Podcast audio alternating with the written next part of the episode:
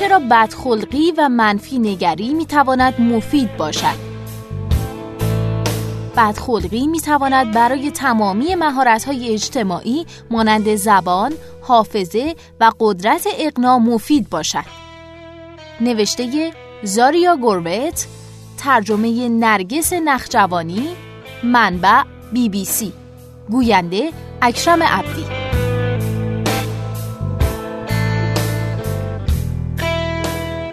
روی صحنه شاهزاده جذاب و دوست داشتنی با موهای لخت اما پشت دوربین اگه نگیم خجالتیه چندان تمایلی به بیرون اومدن از محیط شخصی خودش نداره. اون از شهرت متنفره. از بازیگری بیزاره. دوستای معشوقه سابقش الیزابت هرلی به اون آقای همیشه بد اخلاق می‌گفتن. هیو گرانت احتمالاً به دمدمی مزاج بودن و همکاری های چالش برانگیزش مشهوره. اما آیا بدخلقی اون می‌تونه عامل موفقیتش باشه؟ مثبت اندیشی این روزها به مد بی سابقه ای تبدیل شده. قوای فرهنگی جامعه جستجوی دیوانوار برای شادی رو کلید زدن که چندین و چند جلوه مختلف داره. زمین سازی برای فروش میلیاردی کتاب های مرتبط، راه افتادن صنعت خانگی خودیاری و سرهمبندی نقل قولهای الهام بخشه که توی سایت های اینترنتی فراوونن. حالا شما می‌تونید کارشناس خوشحالی استخدام کنید. در مورد ذهن آگاهی آموزش ببینین یا در جستجوی رضایت درونی باشید. و همه اینها به وسیله برنامه کاربردی توی موبایل یا کامپیوتر. ارتش ایالات متحده به تازگی سربازان خودش رو که بیش از میلیون ها نفر هستند با روانشناسی مثبت آموزش میده و توی مدارس انگلستان خوشبینی تعلیم داده میشه. تو همین راستا برای تعیین سلامت ملی شادی به شاخصی همسنگ با تولید ناخالص داخلی بدل شده. حقیقت اینه که منفی نگری مزایای روشنی داره. منفی نگرها احتمالاً مذاکره کنندگان بهتری هستند. عاقلانه تر تصمیم می‌گیرن و خطر حمله قلبی رو از خودشون دور می‌کنن. بدبین ها می‌تونن زندگی مشترک باثباتتر، درآمد بیشتر و عمر طولانی تری رو تجربه کنن. در حالی که پیشبینی اونها همیشه برعکسه. در مقابل خوش اخلاق ها با خطرات قابل توجهی روبرو هستند. چیزایی مثل ضعف رانندگی، کم توجهی به جزئیات و همزمان ساده و خودخواه بودن. مثبت اندیشی همینطور به عنوان مشوق میخارگی، پرخوری و روابط جنسی پرخطر شناخته میشه. در کانون همه اینها مفهوم انتباق پذیری احساسات قابل توجهه. خشم، اندوه و بدبینی ظلمی آسمانی یا بدشانسی محض نیستند بلکه احساساتی تکامل یافتن که کارکردهای مفیدی دارند و به رشد ما کمک می‌کنن. خشم رو در نظر بگیرید از لجاجت وسواس آمیز نیوتون تا اوقات تلخه های بتهوون که گاهی در ضربات ساز خودش رو نشون می‌داد به نظر می‌رسه نوابق رویایی معمولا به کلی زودجوش هستند. مثال های زیادی در این خصوص می‌تونیم در سیلیکون ولی پیدا کنیم. بنیانگذار شرکت آمازون، جف بزوس به خاطر فوران خشم و ناسزاهاش مشهوره. مثل وقتهایی که میگه امروز قرصای احمقمو خوردم با این حال اینها هیچ یک مانع ساختن شرکتی 300 میلیارد دلاری نشدن. برای سالها این ارتباط یه راز باقی موند. اما تو سال 2009 متیجس باس در دانشگاهی در آمستردام تصمیم گرفت در این باره تحقیق کنه. اون تیمی از دانشجویان علاقمند تشکیل داد و به نام آزمایش علمی به خشبین ساختن اونها پرداخت. از نیمی از دانشجویان خواسته شد چیزی رو که برانگیخته و عصبانیشون کرده به یاد بیارن و در مورد اون یادداشتی بنویسن. باس میگه این موضوع اونها رو کمی خشمگین تر کرد. با این حال خشم رو به حد اکثر نرسون و نیم دیگر گروه در معرض احساس غم و اندوه قرار گرفتن. بعد از این دو گروه در یک آزمون خلاقیت در مقابل همدیگه قرار گرفتند. اونها 16 دقیقه وقت داشتن تا به تمام روش های محتمل برای پیشرفت تحصیلی توی دانشکده روانشناسی فکر کنند. همونطور که باس انتظار داشت، گروه عصبانی ایده های اولیه بیشتری تولید کرد و همکاری و مشارکت اونها نیز مبتکرانه بود. یعنی ایده های خلاقانشون رو کمتر از یک درصد سایر شرکت کنندگان تکرار کرده بودن. مهمتر این که داوطلبان عصبانی در لحظات نوآوری های اتفاقی یا به اصطلاح تفکر بدون ساختار بهتر عمل کردند. فرض کنیم شما در مورد فکر کردن درباره استفاده های احتمالی آجر به چالش کشیده شدید. کسی که نظاممند فکر می‌کنه احتمالا ده نوع مختلف ساختمان رو پیشنهاد میده. اما روی کردی که کمتر ساختارمنده کاربردی کاملا جدید می‌سازه. مثل تبدیل اون به یه سلاح. در اصل خلاقیت در گروه اینه که ذهن شما چقدر ساده از مسیری فکری به مسیری دیگه هدایت میشه. در موقعیتی که ناچارید از بین درگیری و فرار یه گزینه رو انتخاب کنید به سادگی میشه دید که چطور تبدیل شدن به نابغه عصبانی می‌تونه جان آدمی رو نجات بده. باس میگه خشم حقیقتا جسم رو برای بسیج منابع مهیا می‌کنه. خشم به شما میگه موقعیتی که توی اون هستید بده و به شما انگیزشی نیرومند میده تا از اون موقعیت بیرون بیاید.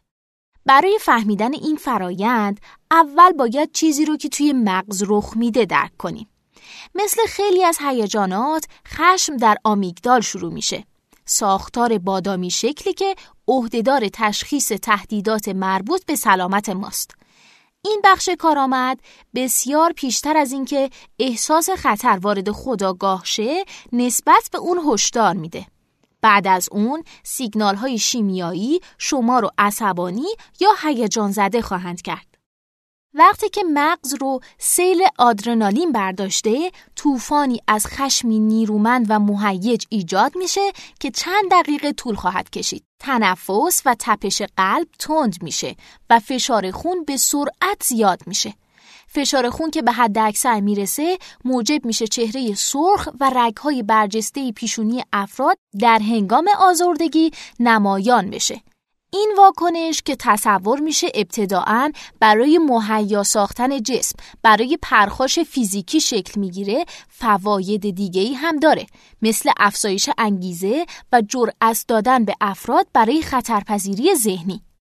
تا زمانی که شما این امکان رو داشته باشید که خشم خودتون رو به وسیله کشتی گرفتن با یه شیر یا داد زدن بر سر یه همکار تخلیه کنین همه این تغییرات فیزیولوژیکی کاملا کمک کننده هستند. البته ممکنه شما افرادی رو از خودتون برونید. با این حال کمی بعد فشار خونتون به حالت طبیعی برمیگرده. اجتناب از بدخلقی عواقب جدیتری به دنبال داره. این تصور که احساسات سرکوب شده ممکنه برای سلامتی مضر باشن قدمت خیلی زیادی داره. فیلسوف یونانی ارسطو به کاتارسیس اعتقاد راسخ داشت. کاتارسیس واژه یونانی به معنای تطهیر، تزکیه و تخلیصه که بعدها به واژه علمی برای محققان تبدیل شده. ارسطو حدس می‌زد تماشای نمایشنامه های تراژدی به مخاطبان این امکان رو میده که خشم، غم و گناه رو در محیطی کنترل شده تجربه کنند. ابراز برونی هیجانات باعث می‌شد اونها از همه این احساسات به یک باره خالی بشن. فلسفه اون رو بعدتر زیگموند فروید در دفاع از مزایای تطهیرگرایانه کاناپه روانکاوی اقتباس کرد. تو سال 2010 گروهی از دانشمندان تصمیم گرفتن این موضوع رو بررسی کنند. اونها گروهی 644 نفره از بیماران عروق کرونر رو انتخاب کردند تا سطوح خشم، خشم سرکوب شده و استعداد و زمینه اونها برای تجربه استرس مخرب رو تعیین کنند. اونها این بیماران رو برای مدتی بین 5 تا 10 سال زیر نظر داشتند. در طول مدت مطالعه و پژوهش 20 درصد از بیماران مشکلات قلبی جدی رو تجربه کردند و 9 درصد هم از دنیا رفتن. اول به نظر می رسید هم خشم و هم خشم سرکوب شده احتمال حمله قلبی رو افزایش میده.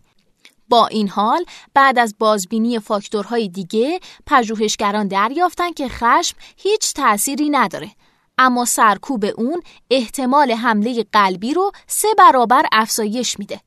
علت این اتفاق همچنان مجهوله اما تحقیقات دیگه نشون دادن سرکوب خشم می‌تونه به بیماری فشار خون مزمن بیانجامه. البته که مزایای ابراز خشم صرفاً به جسم ختم نمیشه.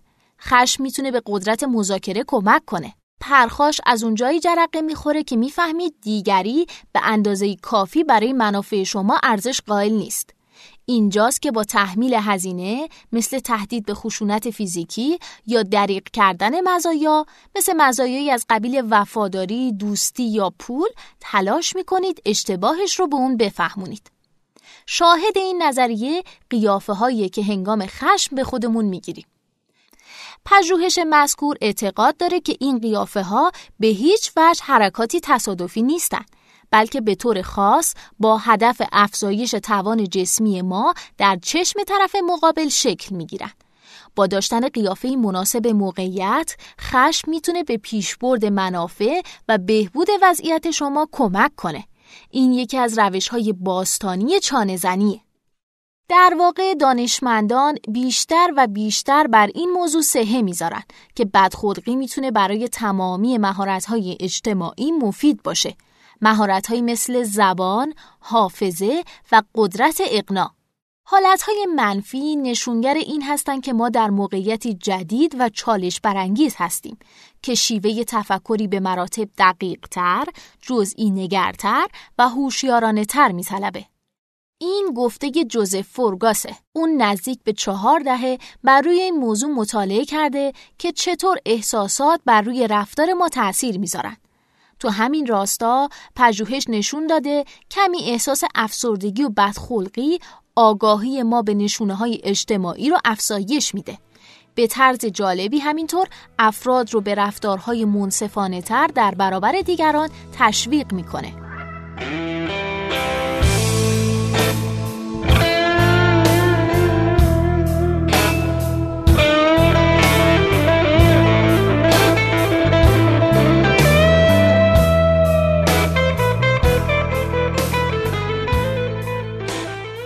خشین اما منصف. تصور عمومی بر اینه که خوشحالی ذاتا فضیلته. با این حال هیجانات چنین مزایایی توی خودشون ندارن. توی مطالعه گروهی از داوطلبان وادار به احساس انزجار، ناراحتی، خشم، ترس، خوشحالی، قافلگیری یا حس خونسا شدن و به بازی التیماتوم دعوت شدن. توی این بازی به بازیکن اول مقداری پول داده می‌شد و از اون می‌پرسن که چطور می‌خواد اون رو بین خودش و طرف مقابل تقسیم کنه. سپس بازیکن دوم تصمیم می‌گیره که این تقسیم رو بپذیره یا نه. اگه بپذیره پول بر اساس پیشنهاد بازیکن اول تقسیم میشه. در غیر این صورت هیچ پولی به بازیکنان تعلق نمی‌گیره. بازی التیماتوم غالبا به عنوان آزمایشی برای درک شما از انصافه به این وسیله که نشون میده شما انتظار سهمی نصف نصف دارید یا ترجیح می‌دید هر کس سهم خودش رو داشته باشه. جالب اونه که هرچه احساسات منفی بیشتر شه طرف دوم بازی کمتر به پذیرش تقسیم بازیکن اول تن میده. این مسئله ممکنه دال بر این باشه که این احساسات درک ما از انصاف و ضرورت رفتار برابر با همگان رو افزایش میده. اما معکوس کردن این بازی نشون میده که نمیشه این بازی رو موقعیت دست کوتاه از خرمای برنخیل هم تصور کرد. بازی دیکتاتور قواعد دقیقا یکسانی داره جز اینکه توی اون بازیکن دوم جای مخالفت نداره و باید هر چیزی رو که بازیکن اول نمی‌خواد نگه داره قبول کنه. این موقعیت نشون میده که شرکت کنندگانی که خوشحالتر هستند جایزه بیشتری رو برای خودشون نگه میدارن و بازیکنان غمگین کمتر خودخواه هستند. فورگاس میگه کسانی که قدری افسرده و بدخلق هستند به هنجارها و توقعات برونی اجتماعی توجه بیشتری نشون میدن و بنابراین عادلانه تر و منصفانه تر با دیگران رفتار می‌کنن. تو برخی وضعیت ها خوشحالی خطرهایی به مراتب بیشتری رو به دنبال داره. خوشحالی با هورمون عشق یا اکسیتوسین همراهه که تعداد انگشت شماری از مطالعات نشون دادن توانایی ما برای شناسایی تهدیدها رو کاهش میده. در دوره های ما قبل تاریخ خوشحالی اجداد ما رو در برابر موجودات شکارچی آسیب پذیر می کرد. توی زندگی مدرن این احساس ما را از توجه کافی به خطراتی مثل میخارگی، پرخوری و روابط جنسی پرخطر باز میداره. فورگاس همچنین میگه خوشحالی مثل سیگنال میانبر عمل می‌کنه که پیام اون در امان بودن ماست و اینکه نیازی نیست بیش از حد به محیط اطرافمون توجه کنیم. کسانی که در مه ممتد خوشحالی به سر می‌برن ممکنه نشانه های مهمی از چشمشون پنهان بمونه. برعکس اونها بیش از اندازه بر دانش موجود متکی هستند که اونها رو در معرض اشتباهات جدی قضاوت قرار میده.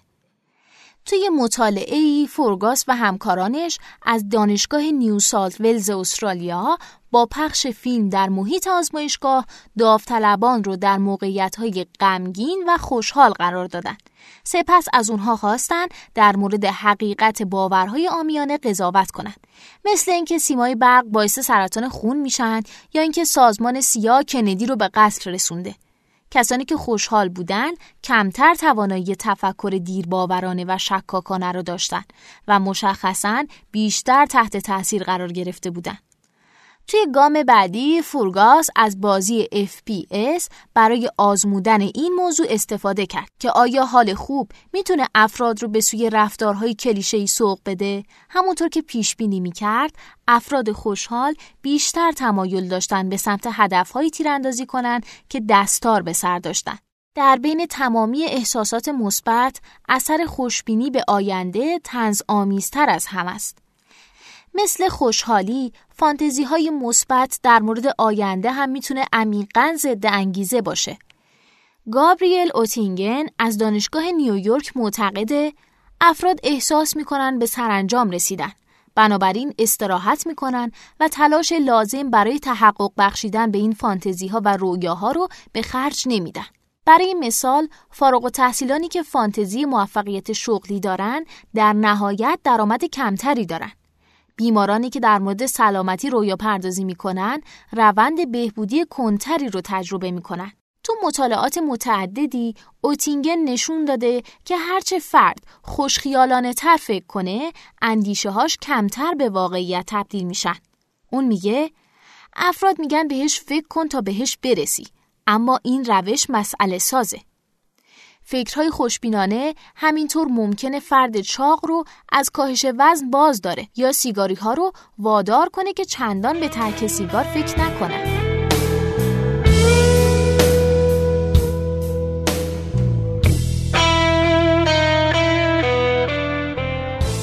بدبینی تدافعی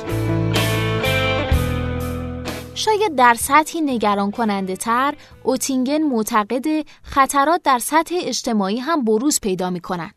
وقتی که اون مقالاتی رو در روزنامه USA Today با عملکرد اقتصادی اون روزنامه در طول یک هفته یا یک ماه مقایسه کرد پی برد که هرچه محتوا خوشبینانه تر بوده درآمدزایی روزانه کمتر شده. سپس اون نحوه خطاب سخنرانی ها پس از تحلیف رؤسای جمهوری رو بررسی کرد. و دریافت که هرچه سخنرانی ها مثبتتر بودند در طول ریاست جمهوری نرخ اشتغال و تولید ناخالص داخلی کمتر بوده. اگه این یافته های دل سرد کننده با یک سونگری خوشبینانه یعنی باور داشتن این موضوع که شما خوش اقبالتر از دیگران هستید همراه بشن به درد سر میافتید. در عوض ممکنه بخواید عینک زخیم خوشبینیتون رو کنار بذارید و نیمه خالی لیوان رو ببینید. بدبینی تدافعی مستلزم به کارگیری قانون مورفیه یعنی این تلسم دنیا که هرچه ممکنه خراب از آب در بیاد لاجرم خراب از آب در میاد. با پیشبینی بدترین حالت ممکن شما برای رویارویی با اون در هنگام وقوع آماده خواهید بود. قضیه از این قراره. فرض کنیم در حال صحبت در محل کار خودتون هستید. تنها کاری که باید بکنید اینه که به بدترین پیشامدهای ممکن فکر کنید. مثل اینکه تو مسیر رفتن روی صحنه سر بخورید یا فلشی رو که اسلایدهای خودتون رو روی اون ذخیره کردید گم کنید یا مشکلات کامپیوتر شخصیتون یا سوالات عجیب و غیر منتظره. بدبین های واقعی می‌تونن به موارد خیلی بیشتری فکر کنن. همه اینها رو در ذهنتون نگه دارید. بعد به راه حل های اونها فکر کنید. جولی نورم روانشناس از دانشگاه ولزلی ماساچوست متخصص بدبینیه. اون میگه هنگام استراب کمی دست و پامو گم می‌کنم. واسه همین کفش تخت میپوشم. زودتر از موعد میرم تا محل سخنرانی رو بررسی کنم و مطمئنشم تناب یا چیزی که باعث لغزیدن بشه اونجا نیست. معمولا از اسلایت هام چند نسخه پشتیبان دارم. حتی اگه لازم باشه بدون اونها می‌تونم مطلبم رو ارائه بدم. یه نسخه برای برگزار کنندگان ایمیل می‌کنم و یه نسخه رم روی فلش به همراه دارم و لپتاپ شخصی من برای استفاده همراه می‌برم. به قول معروف فقط کسانی که توهم توطعه دارن دووم میارن. بنابراین دفعه بعد که کسی به شما گفت شاد باش توی جواب بهش بگین با همین بدبینیه که فرد منصفتری هستید نرخ بیکاری رو کاهش می‌دید و اقتصاد جهان رو نجات میدین شما پیروز می‌دانید. حتی اگه خنده پیروزیتون پوزخندی بدبینانه و خسته از حال دنیا به نظر برسه. خب پادکست ما تموم شد. ممنون که تا انتهای پادکست با ما همراه بودین. شما می‌تونین پادکست های ما رو در سایت شنوتو یا ترجمان دنبال کنید ممنون.